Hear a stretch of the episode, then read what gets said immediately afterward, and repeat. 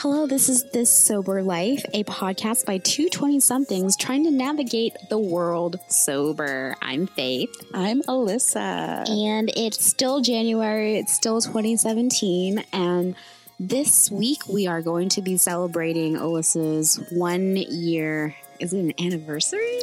I don't know if it's an anniversary. I think it's just like I wanted to kind of mark this is my one year of so on the 19th um, of January last year, I went into the hospital. And so I kind of saw the 19th this year as being my mark of kind of recovery and starting my start, the start of my journey to kind of get to where I am now and to like really explore myself and make some serious changes. Um, so, yeah, I don't, I mean, maybe it'll be like a small anniversary to me every year, but one year kind of felt like, oh my God, I have to do something about yeah. this. It's, it's basically just celebrating the catalyst that mm-hmm. precipitated the change. Yeah, definitely. Um, so how are you feeling now that you're one year out from that, that period of your life? I mean, so it was actually funny. I had a terrible day on Thursday. I just everything that could go wrong went wrong. I wanted to like look nice and for people coming over and I woke up 15 minutes after I was supposed to have left. And so I was in a big rush to get to work and then work was just like even more dull than it usually is. And I just had these I was just having panic attacks just about, you know, I've been struggling with um, finding a job and, you know, being able to pay my bills and be a person in the world. And um, it just seemed like everything was going to a head that day. And then I went to therapy and was able to kind of like parse out. And I think that I was expecting, I was expecting to like feel this change on that day. I was expecting to like wake up and be this person that this changed person and you know, I am changed. There are a lot of things like I am feeling way more centered and balanced on most days than I do. Um, and I'm learning how to ask for what I need. I'm learning to tell people when I'm not doing so well or when I need help or um, you know, and those are things I didn't do a year ago. Those are things that I kind of waited until something exploded to happen. Um, yeah, I noticed that even with like really small things, like I know that the party was supposed to start at seven, and you just posted a message saying like, "Hey, got to get shit together. Let's all start at seven thirty instead." Yeah, and I needed that half hour just to like center myself. Yeah, because it was just I was having a crazy day, and you know, like I think looking back on it, I am changed. There are a lot of things that have changed. Um, but I feel like I expect too much of myself. I, I expect there to be this vast difference in me to be like this completely different person. And I think that I'm learning to realize that I am still me. I'm still going to be me and I'm still going to have my things. But, you know, slowly how I deal with those things will be the difference of change. Mm-hmm. Does that make sense? Yeah, it makes perfect sense. And I also think there there's a societal pressure to feel differently during milestones. Mm-hmm. So milestones that could be like the new year. A lot of people are dealing with that. It's 2017, new year, new you. Oh, yeah. um, or like just like one year celebrations after that was the cat. Um, one year celebrations after big changes happen. And so we build ourselves up and we build ourselves up and we build ourselves up thinking that we're going to feel differently or that we're going to experience some huge awakening. And then when that doesn't happen, we become disappointed. Yeah. It's a way to kind of just almost like play into this idea that you're a failure. I don't know. I think we like to drum that up and you know, I've been thinking a lot about this idea of like the American dream and this idea of like pull yourself up by your bootstraps and how that myth um, fools a lot of people. And I think that applies to this too. You know, like especially mental health. It's this like pull yourself up by your bootstraps. Like you have to just deal with dealing with life in this like strong way is the only way that you can do it, you know? Because I mean, I love my I love my parents, but they were not good about dealing with my depression at all. They're still not. My mom's idea of helping me was, well, you just have to get out of bed, Alyssa. You just have to um, put put clothes on. You have to do these things, and you know that'll exercise. You need to be exercising, and um, this idea that you have to just pull yourself out of it, and um, when you don't, then you're a failure. Yeah, it's like you have to ignore your feelings. If you feel negativity, well, that's on you. Yeah. Like I definitely felt a lot of the same growing up. Um, my parents weren't particularly good at talking about feelings. And so whenever it came to me or my brothers being sad or upset about something, um, some of sometimes one of us would be more vocal than the other. Sometimes we'd cry over it. And their reaction was usually not feel your feelings. It was usually stop it. Like why are you crying? There's nothing to cry about. You're not dying or anything. Look at all the things you have. You have a roof over your head. You have food to eat on the table. Stop crying. You're being ungrateful. Yeah. And so you learn how to suppress those feelings and tell yourself, like, I don't deserve to be sad. I need mm-hmm. to be happy. Yeah. Um, which in itself, like it, it doesn't allow you to deal with those emotions. And so you're just suppressing them suppressing them suppressing them and they're not going anywhere. They they might go away temporarily but then they just bubble up and come back full force. Yeah. And i think you know a lot of my so i say that it was kind of the mark of my um, recovery. Now i mean i only have uh, seven months sober. So um, it didn't it took me a little bit to realize that drinking was really how I was trying to deal with my mental illness. I was so it was consuming me so much and it was you know i couldn't get out of bed and i couldn't do these things and so to be normal to mask all those feelings i drank mm-hmm. because I was a really fun drunk and I was happy. And so that was how I created my happiness was drinking. Um, I felt included. I was doing things. I was out and about. Um, so how I dealt with my family, um, all of those things were because I felt so empty on the inside. And, the, you know, that was really what happened in January. You know, I had been drinking I think we talked about this, mm-hmm. but um, you know, I met all those feelings finally just burst out, and I couldn't handle it. You know, um, it really like swept me up, um, and so thinking about this year and being honest with myself about kind of who I am and how I'm going to deal with my life and really like addressing my mental illness. I mean, mm-hmm. that was, it's even weird for me to say that now, but you know, I have a mental illness. It's not going to go anywhere. It's also, did you, so I've been applying to a lot, a lot of jobs and there's like a disclosure part on like all job applications where you have to like say if you have a disability and being bipolar or having depression is on there. And i was like fuck off. i, I am not that. telling you anything about my life. i don't like that at all because like you don't know who's reading that. And yes by law people are not allowed to discriminate against people with disabilities.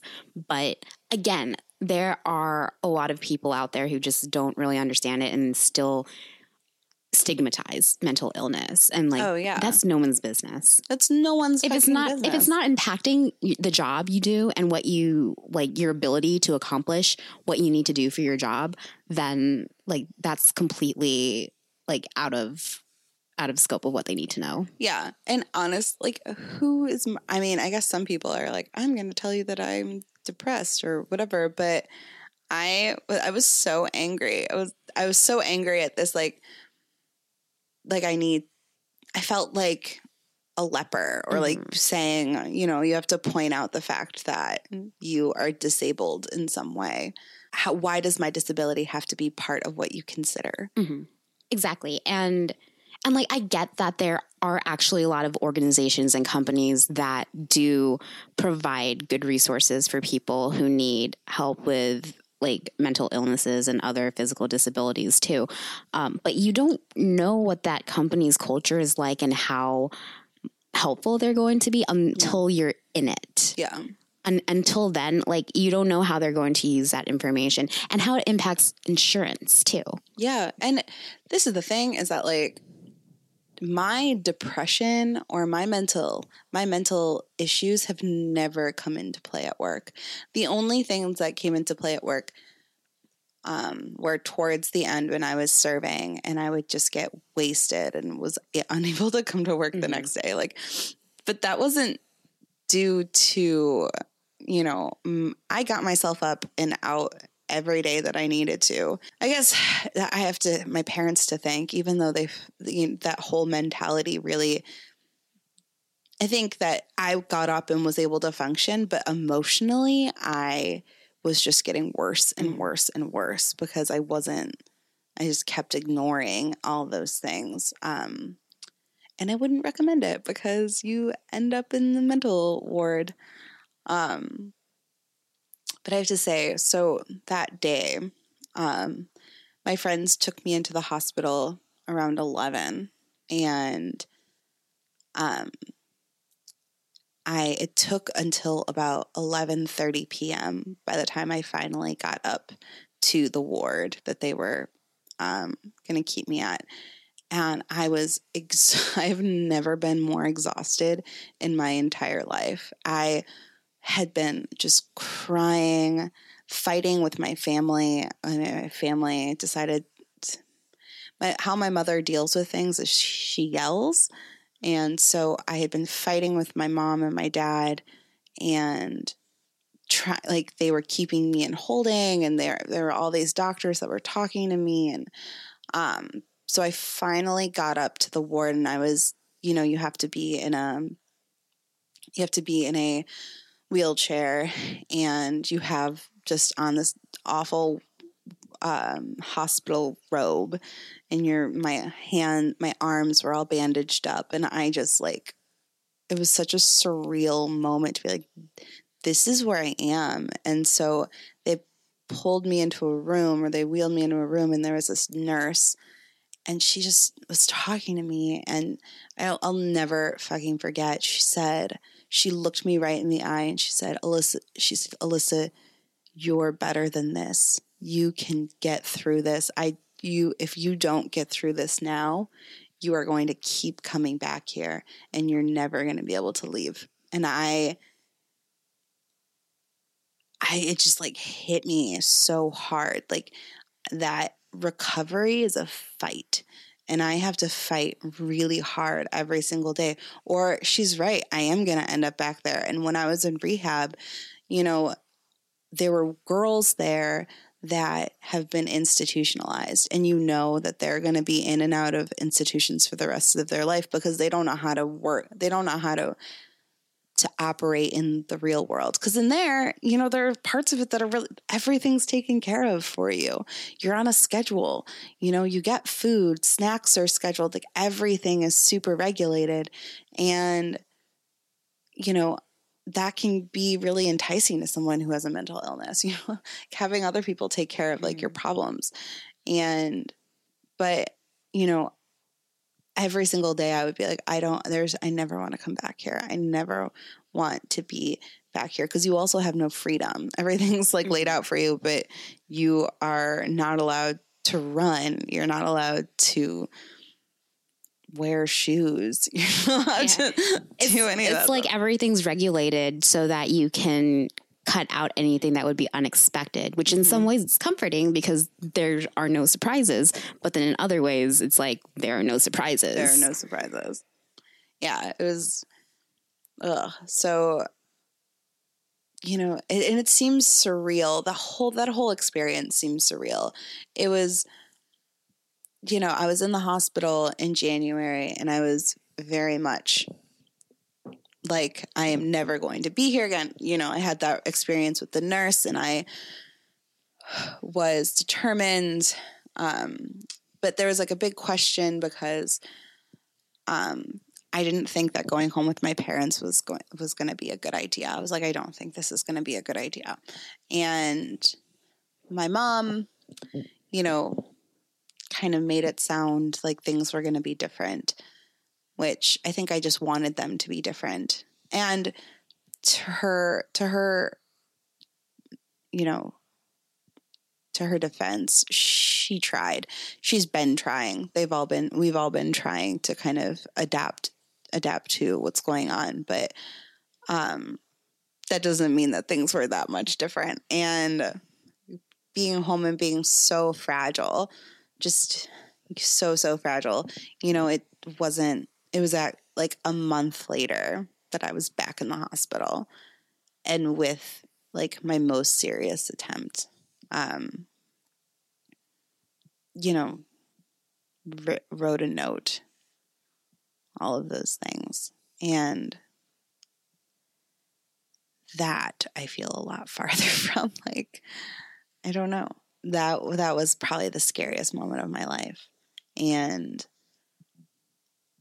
and it had been about drinking. That was what it all came from, which is like, it's funny that it took me literally in the middle of rehab to be like, oh, maybe I have a drinking problem.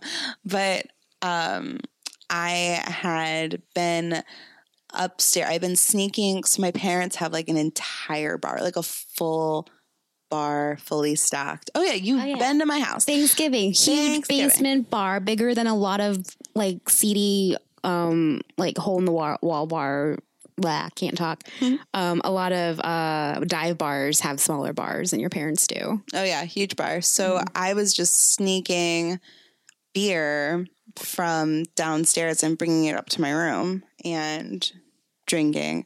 And so it was Sunday, and I decided to have a Sunday fun day for myself and had drank like I was drinking the pumpkins. Have you ever had a pumpkin? I fucking love pumpkins. Oh yeah, I know. So you know the the bottles that they come in are Huge. like forties. Yeah. yeah. Um, or like a little bit less than a forty. It's probably like whatever. But so I drank three of them. And it's the equivalent of six drinks for you guys who are trying to do the math. Yeah, a lot of drinks. Um, and I um, and those are really strong. Yeah, they're so like 10% ABV, mm-hmm. right? Yeah. Yeah. Clearly, I've had a lot of pumpkins yeah. in my day. so I was drinking those and then I was hanging out with Riley and um, my dad found the beer and was really upset and they were yelling at me. And so the next day, my mom was really upset with me and we were fighting and she said some really terrible things to me um, and, you know, I just shut down. And, you know, she told me that maybe I should just die if I didn't want to get better. And I just, I just shut down. That was it. Mm-hmm. And, you know, it was I don't know. It was a it was a crazy experience. I've never felt so quiet in my whole life. Um, and you know, my mom and I fought about. we were. I was back in the hospital, and my mom and I were fighting about, you know, whether or not she said that, and you know, semantics are semantics, whatever. If she didn't say it, then it's what you heard. Yes, that's what I heard. And that um I'm not going to say that that's what made me do it. I think that it probably something else, you know, it was it was brewing something, you know, I wasn't I wasn't healthy and um my you know, I I needed help and I think that, mm. you know, at least that spurred it on. Um, and everyone getting back into the hospital, I was like, because the emergency room that we went to, um, they didn't have a they didn't have a psychiatric ward, so they had to transport me. But they have to put you on this bed and they have to strap you down because you're a psychiatric patient. And so, literally, being strapped to a gurney, getting rolled away, like that was my life. Like, that was what was happening to me like a year ago. And it's just, it's so crazy. I don't know. It's probably crazy to hear about it, but it's, it was crazy to go through. Um, and to to think about you know life without life outside of that and life being sober and clear. You know with my family for christmas i felt i thought that i was going to be so anxious about like not drinking in front of my family. And i was i felt clear and good. And that was kind of amazing. Um and kind of showed me like this is how far you've come, Alyssa. Like you've you fucking like did something, you know, you got mm-hmm. somewhere.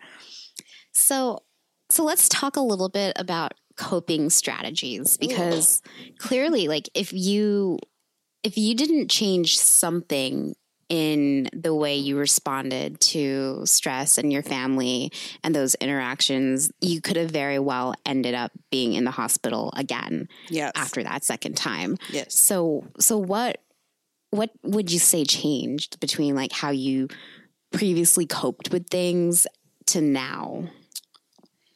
You know, I think communication is a big thing. I think that I I started to verbalize what I was feeling um, and not just trying to ignore what I was feeling. I think for a, a, very long time, and with my family, I still have this problem and I'm, I'm working on it, but like I always kind of put my feelings second and put everybody else's feelings first. And whoever I was interacting with, their feelings were more important than mine. So if I was uncomfortable or if I was um, you know, felt strongly against something, I wouldn't say it because I didn't want to hurt that person or make that other person feel bad or tell them that they're wrong or um so I think that I started to tell my parents like this is hurting me. When you do this, you are hurting me. Um and I think that they they responded. You know, like they were like, "Oh, okay, I won't do this."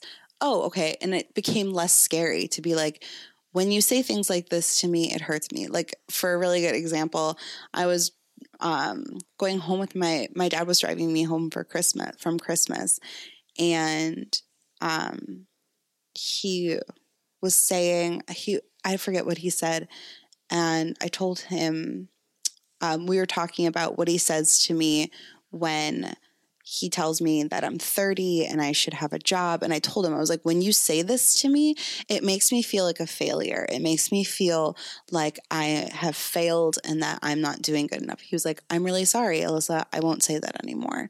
So that's that's coping differently. You know, that's saying, when you do this to me, it hurts me. Or, um, you know, it makes me mad when you X, Y, and Z. So I think that that's been a huge difference to me to kind of like, I don't know, cope. Yeah, that's awesome. And by the way, fuck anyone who's like, you're almost 30. Why haven't you met these certain milestones? Because, uh, my God, 30 looks very different depending on who you are. I know. Yeah. Uh, no angst here. I can't even believe I'm going to be 30. I'm having my own angst. Oh, shut up. I'm turning 30 before you are.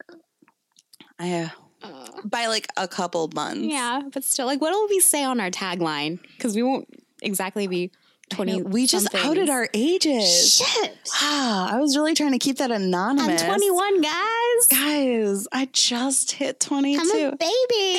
it was um at work this my boss cuz we have like celebrations all the time at work and they're always like drinking and um my boss goes, for like one of the first times. He goes, Osa, you're 21, right? And I just was like, oh my God, just barely. I just turned 22.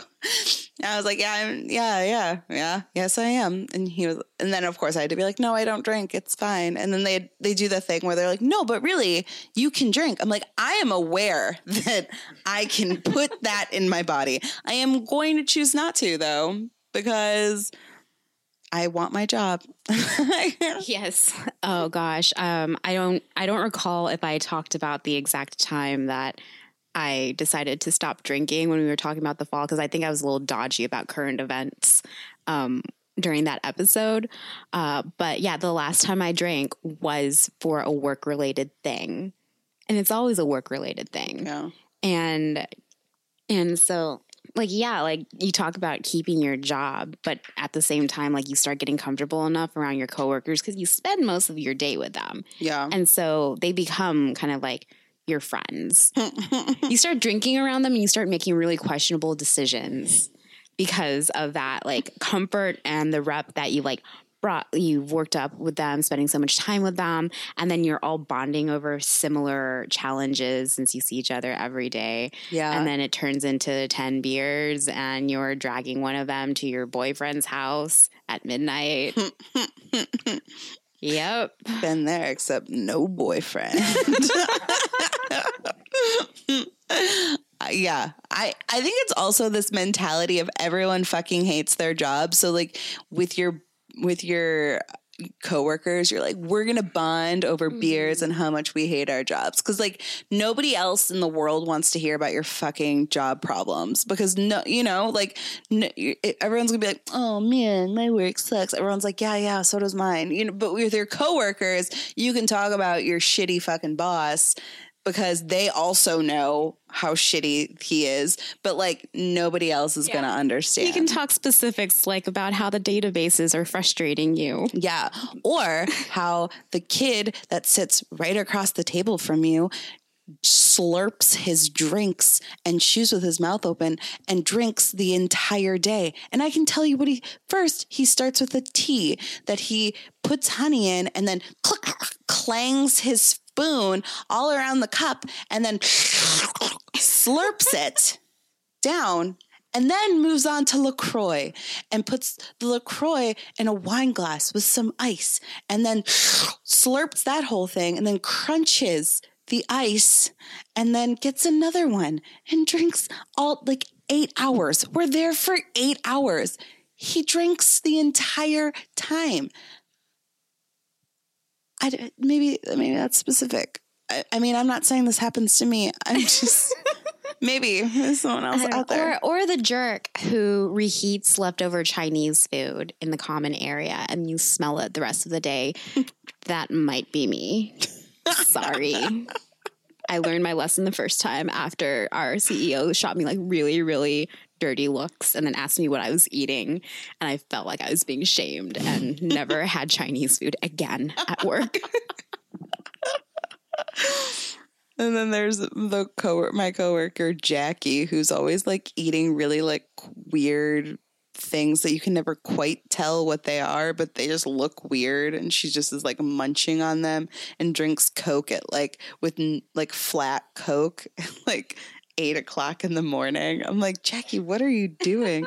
and her background picture is a picture of a um guinea pig or like a hamster that's standing on a little a little skateboard so it's someone's just holding this hamster on a skateboard and that's the background to her computer That sounds cute. I um no at my weird at my old job, at my old job, I'll say one more thing about jobs. At my old job, um, the cubicles were set up in a way where I was in the front, um, and then there was a colleague who was behind me, and she could always see like what was on my screen, which really wigged me oh out, no that's awful but also kept me from like going on Facebook and fucking around during the day. But i don't know why i thought you were gonna say porn i was like I, I keep my porn habits at home, Alyssa. Come on, I know better than oh that. god i don't want Um, to see your porn But anyways, she she had this like visceral hatred for Robert Downey Jr. and so I, tur- I I created a collage of just Ro- Robert Downey Jr. pictures and put it up as my wallpaper on my computer. so every time I booted that baby up every morning, yep, baby up. mm, hello, Robert Downey Jr. Yep. That's so passive aggressive. I, love it. I know I'm a jerk. Um. All right. So let's bring this back to drinking since uh, our podcast is about drinking. Oh my god, it's about drinking? No way. Yeah, you didn't know that? No. Um, more you know. Uh, so so how have you? How has uh, not drinking really impacted your ability to work through these like challenging situations? Yeah. because like you're not happy all the time. No, I'm not. Just because you stop drinking, as we talked about, like milestones don't cure everything. yeah. And apparently lithium doesn't either. that's what they got me on. No, it's working a lot. It's working better than anything else has. But um so I yeah, because I was thinking about it. So um I had gotten out of I got out of TK and so I had a um about two months sober and then I went home and um I two things happened. One, I um I jumped into the lake and I got I think I maybe had an earache and water got into my ear and I had this like blinding pain in my ear. It was so horrible. And I couldn't like figure out what to do. So naturally what I did is I drank a beer really really fast hoping that I would throw up and then it would like pop my ear. And that didn't work, of course. So I drank another beer and then um, took a fistful of my sister's um, Klonopin and blacked out for 24 hours.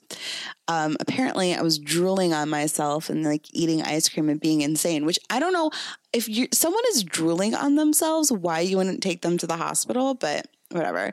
So I woke up, had no idea, like lost 24 hours of my life so that was and then like in my head i was like well no that's not actually a relapse because i just was trying i was just in pain. So i was doing all this stuff because i was in pain. That's also the most creative reason why anyone would drink a beer that I've ever heard. By the way, that's alcoholic thinking. If you if you haven't caught on yet that's alcoholic thinking. Um and then i came back to the city and my parents were very much like well we're not going to help you anymore good luck and I was really upset about it. So the one day I drank one beer, I probably stole yours. Sorry about it. I didn't notice. I just bought more. So I stole, I drank a beer and was like, that's fine. I'm fine. And then the next day, I drank um, a thing with vodka in it. And at that point, I kind of did like that mental slap on the cheek, like, what are you doing, Alyssa? Get out of it. Like, this is not going to bring, this is not going to bring anything good to your life. So um, I told people, I was like, I drank. Um, I restarted my calendar and, or my count. And um, I, you know, kind of started over. And I think that this time it just felt done. I was like, I'm done with this. I'm so done with this, this like cyclical response that my life is. You know, everything will be fine. And then I would start drinking because I think that I'm fine. And then everything becomes not fine very quickly. And at this point, it's like, I know that's going to happen. So why am I going to do it again? That seems ridiculous. And there was just this kind of calmness and I still feel it. Like, you know, it's not like I don't feel this like crazy high from not drinking. Although I did feel like really like high and good for a little while, but now I just feel just calm about it and not it does it doesn't seem dramatic. It's not um as angsty mm-hmm. anymore. It's just kind of I just feel I feel okay with my decisions and I feel and that's something that I haven't felt in a like ever. Yeah. And that that to me is more addicting than anything else. Like feeling like, "Oh my god, yeah, like I feel I it's good. I'm just gonna go to sleep right now, and that's good. Like, oh, and I think I'm proving to myself that I'm actually capable of doing things like that, you know. And for a lot, I struggle a lot with like not feeling like I'm capable or able to do things, and I'm showing, I'm like proving to myself like in small ways that I am, and that's that's really fucking cool. Mm. Um, one one thing you said that really stood out to me that I can definitely re- relate to it was that everything would be fine, and so then I would start drinking again because I would think that everything is fine, mm-hmm. and then everything wouldn't be fine. Yeah, because. Uh, God knows I've done that so many times where like I would decide, oh, I'm going to see if I can stop drinking. Okay, I stopped I didn't have any alcohol for two months. I feel great that must mean I'm not an alcoholic because yeah. clearly I survived without alcohol for two months. So I'm just going to have a sip of this beer. Look, I didn't have to drink the entire bottle of beer. I'm fine. The next day, I'll just have one drink. See, one drink, I stopped. I'm fine. The next day, you have two drinks. The next day, you have three drinks. The next day, and it just like goes downhill because of that thinking of like, oh, I can control it. I'm fine, everything's fine, and then everything's not fine. Yeah. And then you're resetting that clock again. And, and the, the, the fun, I love the, the things that you do where you're like, um, I had one drink and then stopped. I'm definitely not an alcoholic. I am way better than an alcoholic because I only had one beer and then I totally left. So now I'm going to congratulate myself by drinking yep. another drink because clearly I'm not an alcoholic. It's totally fine. And I'm just going to drink one more. Like that. Hmm. And it's like ridiculous. And I did it all the time. Yeah. I would like, I would just be like, oh no, I'm fine. I just needed a break. I just needed a, a breather for a second. Now every now I'm good good to go. Yeah. But it, it is so freeing to like finally get to that point where you realize like, well, yeah, maybe I like I feel like I could probably have a beer tonight and stop at that one beer, but I'll know that that's just going to reset all the work I've done. Mm-hmm. And by next week, I'll be with a six pack like basically making all the same mistakes I've ever made because like you you get comfortable in thinking that you're fine and you're able to control things and then that just completely sends you down that downward spiral. Yeah. And so like knowing like oh well yeah, maybe I could have one beer tonight, but I'm not going to because I I don't want to put myself back into that situation where I was a year ago. Yeah. Also, hangovers are really great reminder. Like I always just like, Alyssa, remember those awful fucking hangovers that you had? Like, do you really want that? Do you want that again? And I'm like, no, mm. Alyssa, you don't want that again. Or the times you have to like call off of work because you're too hungover to go to work, or even worse, you have to go to work because you can't call off of work, and so now you're like interacting with coworkers, hoping they don't still smell the vodka in your yeah, breath. They're just like a fucking garbage mm. person. Um, or smelling people that like have you been in a thing where you've had to smell drunk people yeah at this point? And you're like oh god. Like i was in an uber today and these like the I love like boys that wear the, the low sweatpants and like, yo, bro, bro, bro, bro. Like, so these two guys get in here, they're like broing it out, like so great. And then they get dropped off at some like rich fucking house. I'm like, you guys are not gangster. You're not street, but whatever. They came into the the car and they just like reeked of that like gross alcohol. Like clearly they each probably drank a six pack or something because it was a beer smell. Mm. And I'm like, oh God, just like the worst. Um I just think about like how bad I probably smelled. yep. Probably really smelly. Yeah, same here. Same here. With like so sloppy. The rate that we drank pretty regularly. And we never drank together either, which baffles me. I know. Well, we weren't friends. we would all like separately get drunk in our own rooms. yeah, and I'd make questionable life decisions mm-hmm. that you'd be like, "Should I stop this?" no, it's none no. of my business. Just let just let her hook up with the fucking fudge pot. Fudge pie. Get chocolate left at my doorstep. Oh man, yeah. So, needless to say, we don't have any of those surprises happening anymore. No. But I don't think that makes life any less interesting. Except for like sometimes not okay. This maybe this is just my own, and I like like it. I'm not saying this because I'm not like yesterday was like Saturday night, and I'm like snuggled up watching Gilmore Girls, and I'm like, this is my life now. Like I don't like go out and party or anything like that. Um, but I'm okay with that. I think mm-hmm. I did enough partying for a good while. Um,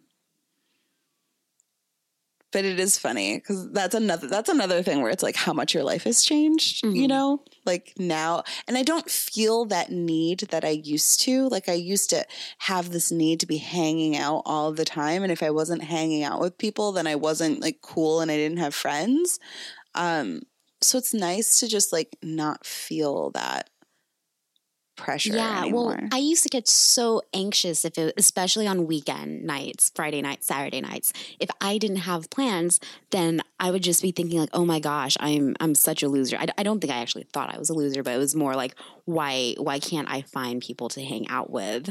I um, think I'm a loser all yeah, the time. You're not a loser. Thank, you're not. Thanks, Farron. Okay, you're welcome, Melissa. I don't know why I'm talking like that. Um, but yeah, like I would get super anxious come the weekend if I didn't have a plan or a backup plan, like three plans to choose from a party to go to, people to hang out with. I love how neurotic um, you are, where you have like three separate plans. Well, because like I did I, you have the timings blocked off too? Yes, because I a spreadsheet. I hang out with artists and there's like a high prob- probability that one of them will flake. So I needed to make sure I had a bad. Shut up. Anyways, um, I just want to know if there's a spreadsheet for each weekend. No, that's too much work. There's there's a Google Calendar. Um, anyways, which is basically.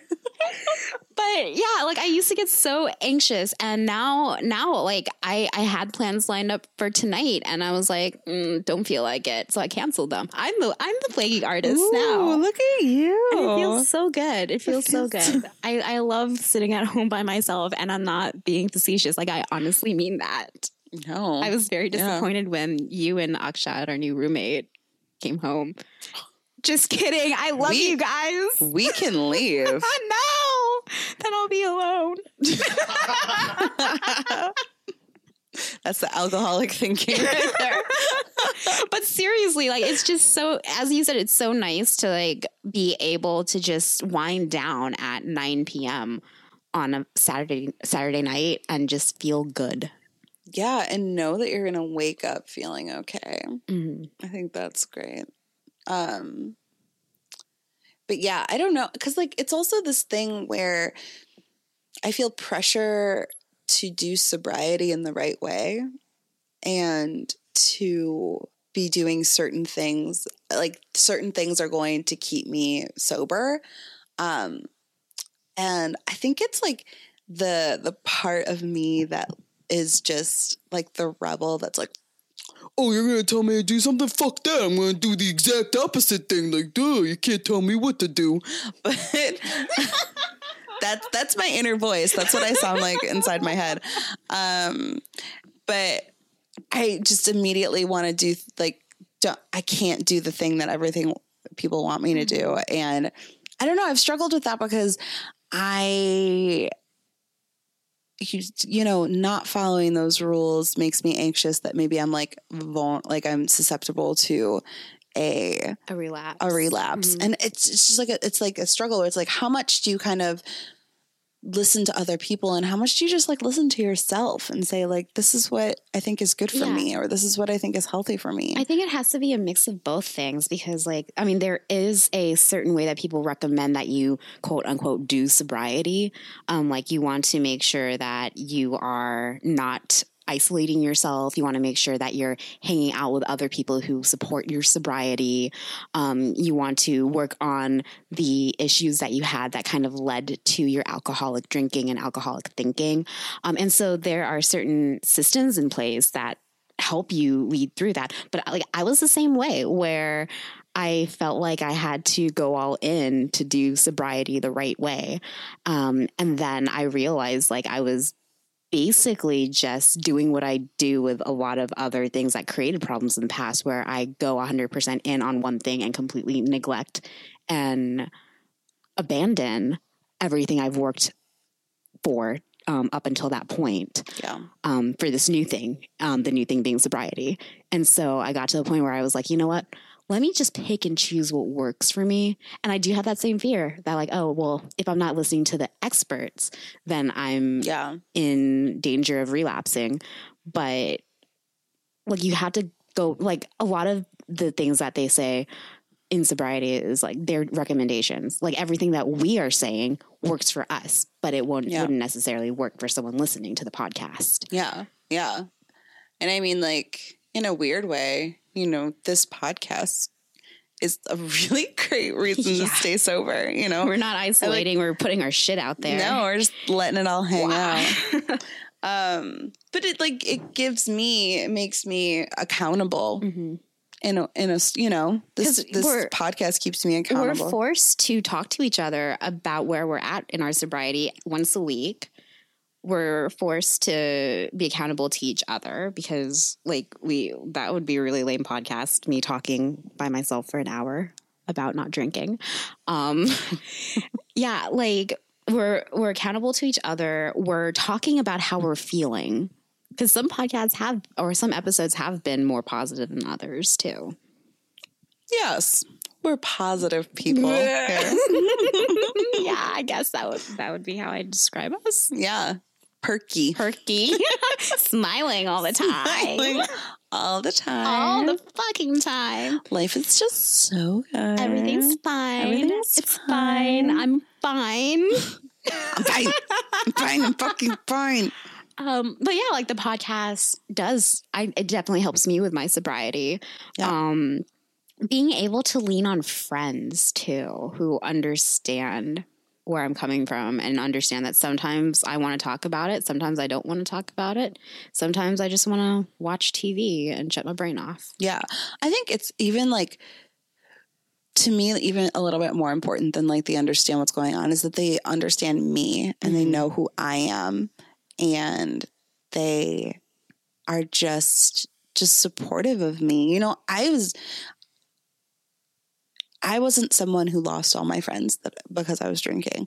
I had amazing friends that sat there and held me and nursed me and did everything they could to, you know, keep me safe. Um, and those people are, you know, those are my people. Those are the people that matter to me the most. And I, um, I don't feel the need to just only have sober friends or be surround myself in that world.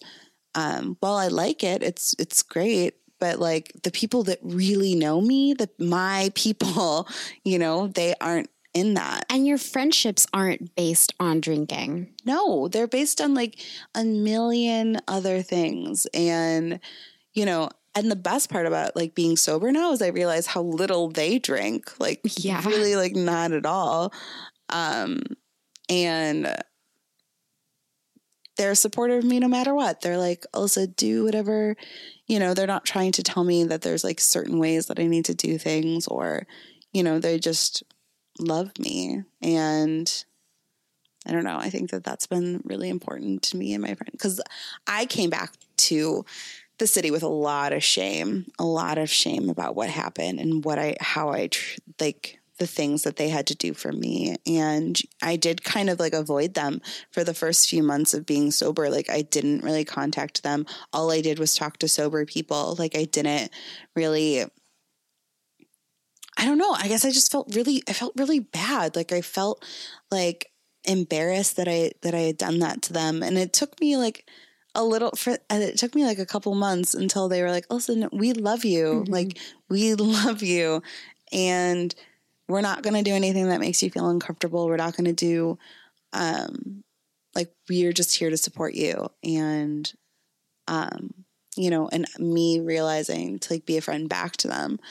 Um I don't know. It's just something that I'm like Yeah. coming back to. And that feels really good. That feels like way more important to me than, you know, other things. Community is important. And I think both of us are lucky in that we have we have those friendships that aren't based on around drinking. They're based on like actual human interactions and caring about each other, Yeah. um, which is great. And and not everyone has that, but there are a lot of opportunities to find that. I think um, drinking seem like drinking has that ha- habit of creating an artificial sense of comfort because you're all bonding over alcohol. Yeah, which is why it's so great for like coworkers because you don't actually like each other.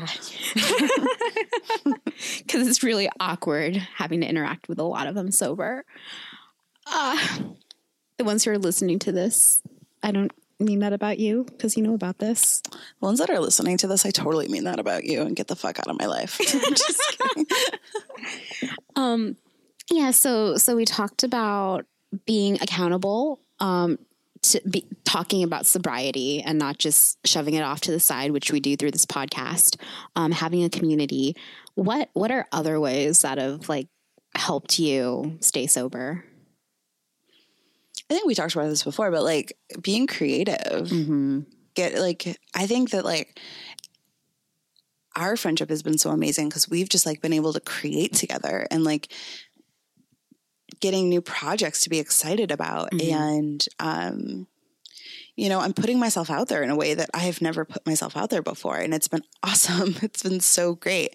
You know, I've p- performed at Salonathon for the second time, um, which was amazing. Uh, and I got such great feedback from that. And, you know, I have this, I have these opportunities to kind of do new things and be artistic. And that is, I think, huge. Um, so finding, finding myself through the things, you know, I think a lot of times that whoever is drinking, there are things that you love to do, and then those kind of get put on the side for your drinking. Mm-hmm.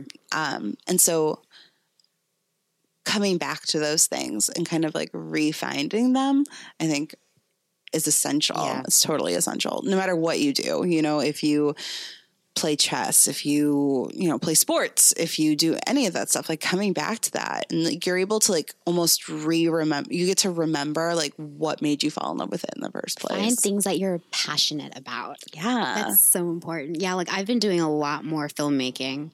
Um, like I was doing quite a bit before I stopped drinking, but now I'm actually able to just like bring my camera out and like during the women's march on Saturday. Dude, that video you made was so amazing. I was so excited to do it and I cut that stupid thing together in like an afternoon. yeah. And had you went I right to work. We got back from the march and she was like, "Doop, doop, doop, burp, burp, burp." Like, put it on Facebook after three happen. hours done. Yeah. But yeah, like um, it, the old me would have been like, "That was a fun march. Let's go drinking," and that video still would not have been done Yeah. at this point because I would have drinking and You would have gotten up today and then went to brunch and had like bottomless, Bottomless mimosas. Oh man, how things have changed. I know. But I'm proud of great. us. I'm proud of proud- you. Oh, thanks. I'm proud of you too. Yeah, I'm so glad we're friends. And guess what? We wouldn't be friends if we were still drinking. I know. I, it's crazy. Like, I think we've talked about this before, but like, we really didn't ever connect with each other. and we lived were together for like a year and a half. we a were half. so fucked up the entire time. we weren't. We weren't just like fucked up in a sense like drunk, but like we were so inside our own heads yeah. that we like couldn't take the time to be like, "Hey, Alyssa, how are you doing? I haven't seen you in a few days." Yeah, we just did like the weird like ships passing in the night where we're Mm-hmm. like, oh hey hey, and then just like you need to go to the bathroom. Oh, okay, Yeah. that's fine. And now I'll like get anxious if I don't see you in a few I days. know. like, when are you coming home? when am I gonna see you? it's so funny. Um, but yeah, I don't know. I think it's been good. It's been and like that's the thing is 2016 was a goddamn awful mess year, and it's funny because like people, I understand that like on the whole, 2016 was bad for everybody, but when people are like, oh my god, 2016 was the worst, I'm like, you have no idea. In that voice. I did. like, I'm like, I know it was Yeah. no, it was bad. I win. I win. Um, but like trying to think about it, like some of the best friendships have come out of this year, and um, you know, I think that I'm really grateful. I'm grateful for it. Yes. I'm really grateful for this year, even though it was terrible, even though horrible things happened, some really amazing things happen. And, you know, I think it put me on the course to having a lot better years Mm-hmm. to come. Hopefully this is a good one coming up. But, you know, maybe if I'm still if I still have work to do, then the next couple ones will be really good after Yeah. that. And it's like you you have to experience the bad before Yeah. you can appreciate the good. Yeah. And and I also think in some ways like we don't expect 2017 to be perfect by any means. Like No man, Donald Trump is president. Nothing's fuck gonna be that. perfect. um yeah, if anything it's kind of been crappy the, the past month um if I'm completely honest, but because we we've seen what really really really bad looks like and feels like like if really really bad happens again like we know we can get through it Yeah, I'll be like, brush your shoulders off. Yeah. I've been through and this there's shit. there's good at the end of the tunnel like and then things will be bad again but then things will be good again like it Yeah. all comes in waves and we can trust ourselves now to just go through it and ride it Yeah, and I think that like, you know, I've always said this because you know I haven't had the best life, but you know what?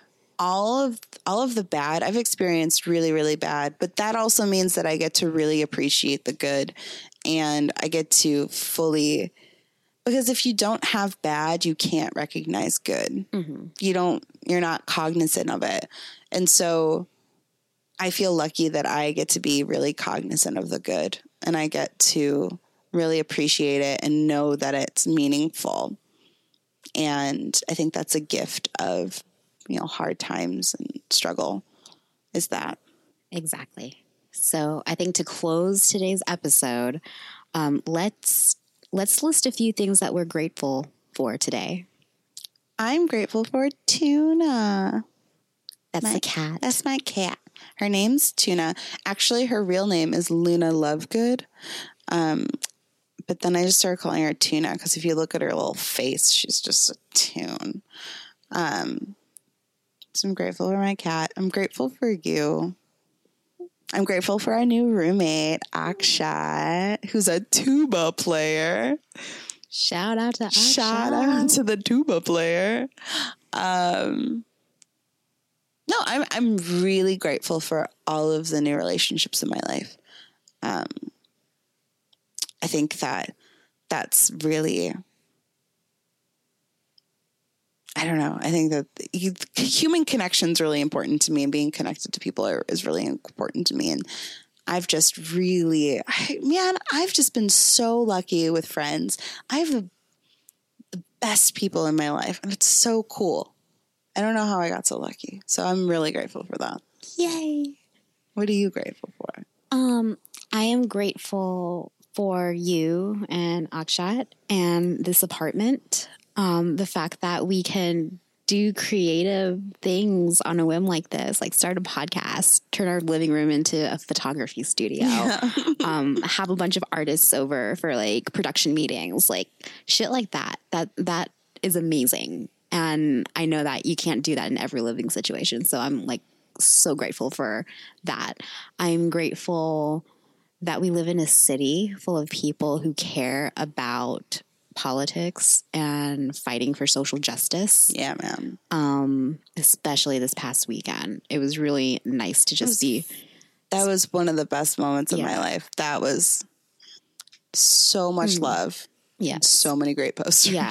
And like, yeah, you. So good. I, I feel like this past election, we keep on coming back to politics, has been so vitriolic on both sides. And so the Women's March uh, this past Saturday here in Chicago was just so peaceful, full of people who who just wanted to stand up and fight for human rights. Yeah. Human rights. Um, yeah. So so being able to live in a city that cares that I, that's um that's something I'm really grateful for.